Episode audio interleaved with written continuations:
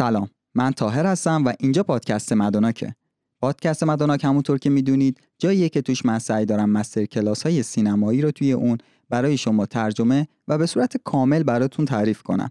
طوری که دیگه لازم نباشه خود مستر کلاس رو ببینید. توی فصل اول ما سراغ دیوید ممت رفتیم با آموزش درام نویسی و این قسمت 15 هم از مستر کلاس دیوید ممت هستش. اگر تازه وارد پادکست مدوناک شدی پادکست مدوناک یک پادکست سریالی هستش و باید از قسمت یک به اون گوش بدی. یعنی بهتره که اینطور باشه. بدون اطلاف وقت بریم سراغ قسمت 15 با عنوان صحنه.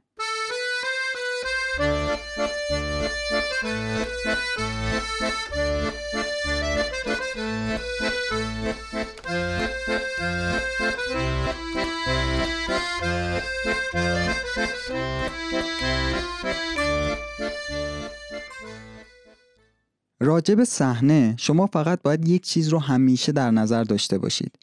صحنه باید حاوی تلاش قهرمان برای رسیدن به یک هدف باشه و اون هدف باید قسمتی از یک ساختار منسجم و محکم از یک سفر قهرمانانه از نقطه یک به نقطه دو باشه. بذارید با مثال شفافترش کنیم. یادتون راجع به یه شخصی که می‌خواست بره فرودگاه صحبت کردیم دیگه. گفتیم که از خونش اول باید سوار آسانسور بشه تا بیا طبقه پایین. بعد باید وارد تاکسی بشه از تاکسی استفاده کنه و بعدش وارد فرودگاه بشه و بعد سوار هواپیما شه بعد از اینکه گیتو گذرون تک تک اینها یک صحنه ضروری هستن و هر کدوم از این صحنه ها یک هدف خاصی رو دنبال می‌کنه. شما سوار آسانسور میشید تا برید طبقه پایین و حذف این صحنه از داستان غیرقابل ممکنه. پس هدف صحنه اینه که شما به طبقه پایین برید. صحنه کجا شروع میشه؟ شما میرید دکمه آسانسور رو می‌زنید می‌بینید که آسانسور کار نمی‌کنه. هرچی منتظر میمونید می‌بینید آسانسور کار نمی‌کنه تماس می‌گیرید با نگهبانی می‌بینید کسی جواب نمیده پس مجبورید که از پله ها برید. هدف فرق نکرده. شما می‌خواید برید طبقه پایین. میایید برید سمت پله ها می‌بینید که ساختمون آتیش گرفته و شما نمی‌تونید از پله ها هم استفاده کنید.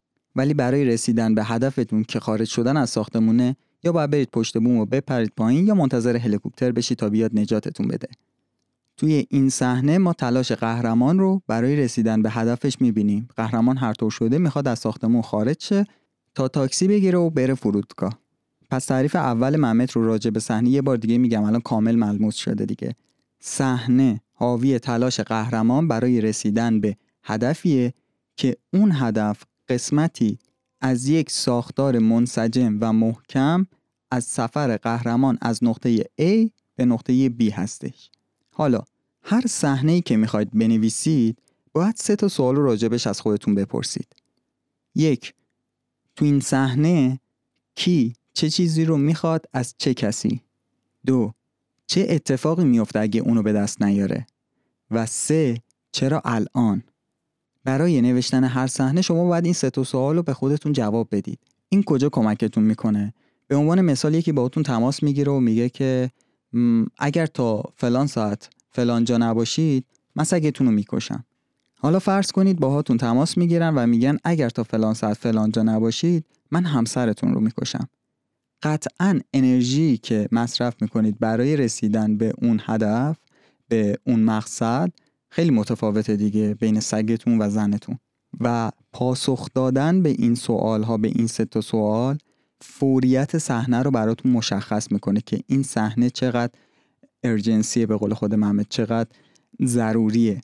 چه کسی چه چیزی رو می‌خواد از کی و اگر به دستش نیاره چه اتفاقی میفته و چرا الان. این سه تا سواله که مشخص می‌کنه که آیا وجود این صحنه ضروری هست یا نه. ما یه سری صحنه ها توی یه سری فیلم ها می‌بینیم که خیلی صحنه های دلفریبی هن. خیلی صحنه هایی که دوست داشتنی هن بیشتر معمولا هم به قول محمد توی دو سوم پایانی فیلم توسط یک خانومی اجرا میشه که خیلی با آب و تاب حرف می‌زنه و میاد راجع به اینکه فلان چیز براش چه معنی میده حرف می‌زنه و معمولا هم این صحنه ها صحنه هایی که یک مقدار اوورکت شده یه مقدار اقراقگونه اجرا شده. و می‌تونیم اینم حدس بزنیم که احتمالا صحنه که برای اودیشن انتخاب کرده بودن برای انتخاب بازیگر انتخاب کرده بودن و داده بودن بازیگر اجرا کنه همین صحنه است. و اون هم طوری ایفا کرده این نقش رو طوری اجرا کرده که یک صحنه خیلی عجیب غریب توی فیلم شده. همه اون صحنه رو به یادشون میارن. انگار جوهره اصلی فیلم صحنه بوده. ولی ممت میگه جوهره اصلی فیلم نباید یک صحنه باشه. جوهره اصلی فیلم باید خود فیلم باشه.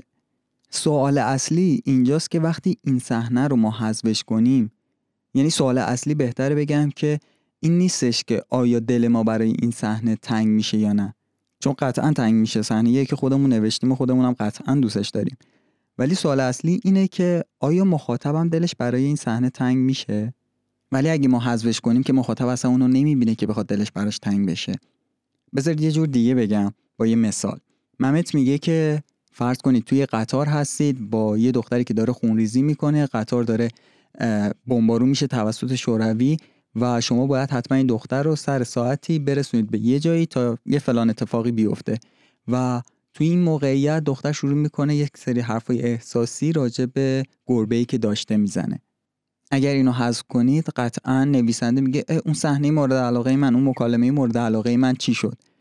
ولی مخاطب هیچ وقت نمی‌فهمه که چه خبر بوده چه اتفاقی افتاده. مخاطب فقط با محصول نهایی مواجه میشه. این داستان گربه این شخص خودش به تنهایی داستان خیلی قشنگیه. ولی یه داستان دیگه از یه داستان مجزاه وظیفه شما اینه که داستان خودتون رو تعریف کنید.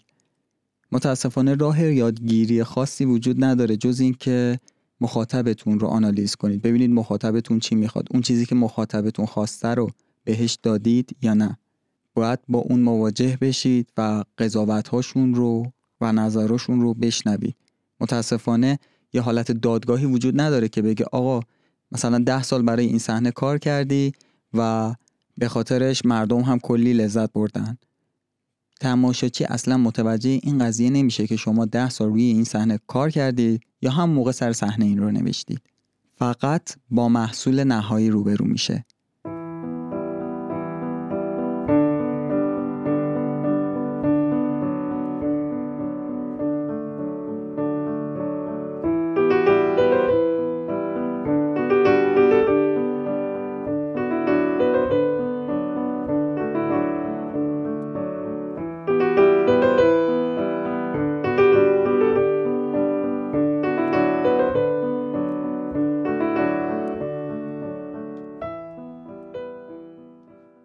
میگه بحث اصلی من با تدوینگرم همیشه این بود که یعنی دعوای اصلیمون این بودش که من همیشه بهش می‌گفتم بابا تو داری به من خیانت می‌کنی. این کار درستی نیست تو داری در حق من می‌کنی. همیشه میای صحنه هایی که من خیلی دوستشون دارم حذفشون می‌کنی. صحنه هایی که بیشترین صمیمیت رو تو خودش داره بیشترین حد احساسات و عواطف رو تو خودش داره. میای اونا رو حذفش می‌کنی. اسم این صحنه ها رو دیوید ممت گذاشته obligatory scenes یعنی یه حالت صحنه های اجباری.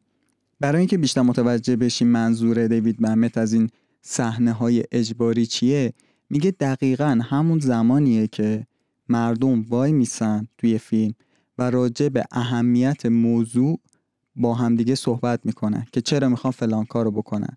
چرا می‌خوان دنیا رو نجات بدن؟ یا مثلا چرا فلان دختر رو حتما باید برسونن به بیمارستان چون قراره بمیره؟ خب اگر که تو راه بیمارستان هستید و خیلی عجله دارید مردم می‌فهمن که قراره که این شخص بمیره و شما دارید سعی می‌کنید نجاتش بدید. یا مثلا یه مدل دیگه هم هستش. مثلا یک زوج پیر نشستن کنار هم و راجع به این صحبت می‌کنن که چقدر از هم یاد گرفتن در طول این سالهایی که با هم زندگی کردن و می‌فهمن که چقدر به هم نیاز دارن. همه اینها صحنه های اجباری هن. همون obligatory scenes هن. بذارید یه مثال واقعی توی یک فیلمی که ساخته شده براتون بزنم یک مستند یک اتفاقی افتادهش توی مونیخ که یک مستندی از روش ساختن به اسم One Day in September یک روز در سپتامبر که یه اتفاقیه که توی دهکده المپیک توی اون سال افتاده توی سال 1972 که توی اون سال سازمان آزادی بخش فلسطین وارد دهکده المپیک میشه و 11 اسرائیلی رو قتل عام می‌کنه. و حالا از اونجایی که خود دیوید ممت هم یهودیه یه مقدار کل این قضیه رو کامل توضیح میده که حالا چه اتفاقی افتاد اونا به خاطر این اتفاق المپیک رو کنسل نکردن و ادامه دادن و این داستانا. ولی حالا لپ کلام اینه که میگه که اسپیلبرگ از روش یه فیلمی ساخت و توی یک قسمتش یکی از افراد موساد که سازمان اطلاعات اسرائیل هست با یک فلسطینی روبرو میشه. یک فلسطینی که حالا در تقابلن با هم دیگه در جنگن با هم. اونجا این شخص وای میسه و با اون فلسطینی صحبت می‌کنه. و این یک مثال دقیق از یک صحنه اجباری obligatory سینزه یعنی صحنه صحنه قشنگیه صحنه جذابیه داستان قشنگیه. ولی این اون داستانی نیستش که تو به مخاطبت قول دادی برات تعریف می‌کنم. این یه داستان مجزای خودش و البته که جایی توی فیلم تو نداره. یه چیز دیگه راجع به نوشتن صحنه. وقتی که شما دارید صحنه ای رو می نویسید و می بینید حوصلتون داره سر میره از این صحنه مطمئن باشید که بازیگرا موقع اجرا هم حوصلشون سر میره و در نهایت تماشاچی هم موقع دیدن اون فیلم یا اون صحنه حوصلش سر میره. و اتفاقی که میفته چیه؟ اینه که بازیگر تلاش می‌کنه یه خود اضافه کنه به متن. کارگردان هم از سمت خودش سعی می‌کنه یه کاری کنه که این صحنه جالب بشه. طراح صحنه هم همینطور.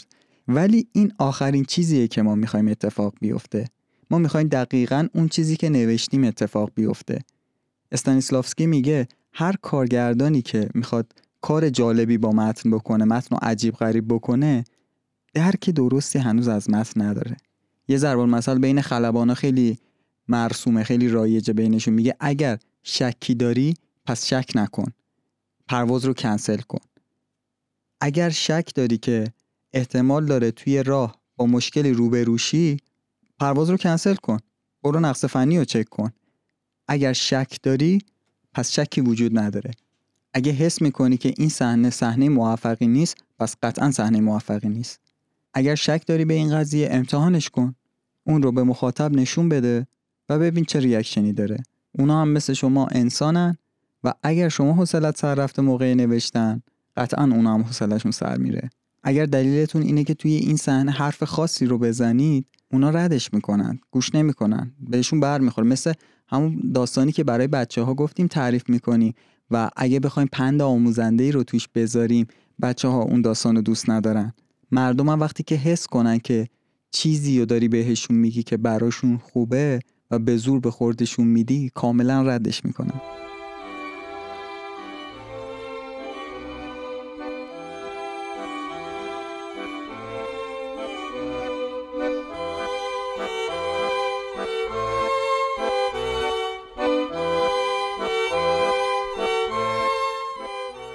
این بود پایان قسمت 15 هم از پادکست مدوناک. این قسمت یک مقدار کوتاهتر بود چون معمولا من می‌بینم دو تا قسمت از مستر کلاس با یک موضوع هستش اون رو توی یک قسمت پادکست تعریف می‌کنم. ولی موضوع بعدی قسمت بعدی راجع به پروسه نگارش هستش. به خاطر همین همین یه قسمت بود و یک مقدار پادکست کوتاهتر از معمول بودش. موسیقی هایی که توی پاساژ پادکست پخش شد مربوط به فیلم امیلیه به پیشنهاد یکی از دوستان بود. و اگر شما هم موسیقی متنی هستش که زیاد گوش می‌کنید و خیلی بهش علاقه دارید به من هم بگید تا من ببینم اگه شرایطش رو داره که توی پادکست ازش استفاده کنم استفاده کنم و پروسه انتخاب موسیقی رو برای من کوتاهتر کنه. فقط کافی اسم فیلم رو توی اینستاگرام دایرکت به من پیام بدید. آدرس اینستاگراممون هم پادکست هستش. به وبسایتمون هم سر بزنید. madonak.ir و madonak.com ممنون که پادکست رو تا انتها گوش دادید. تا بعد.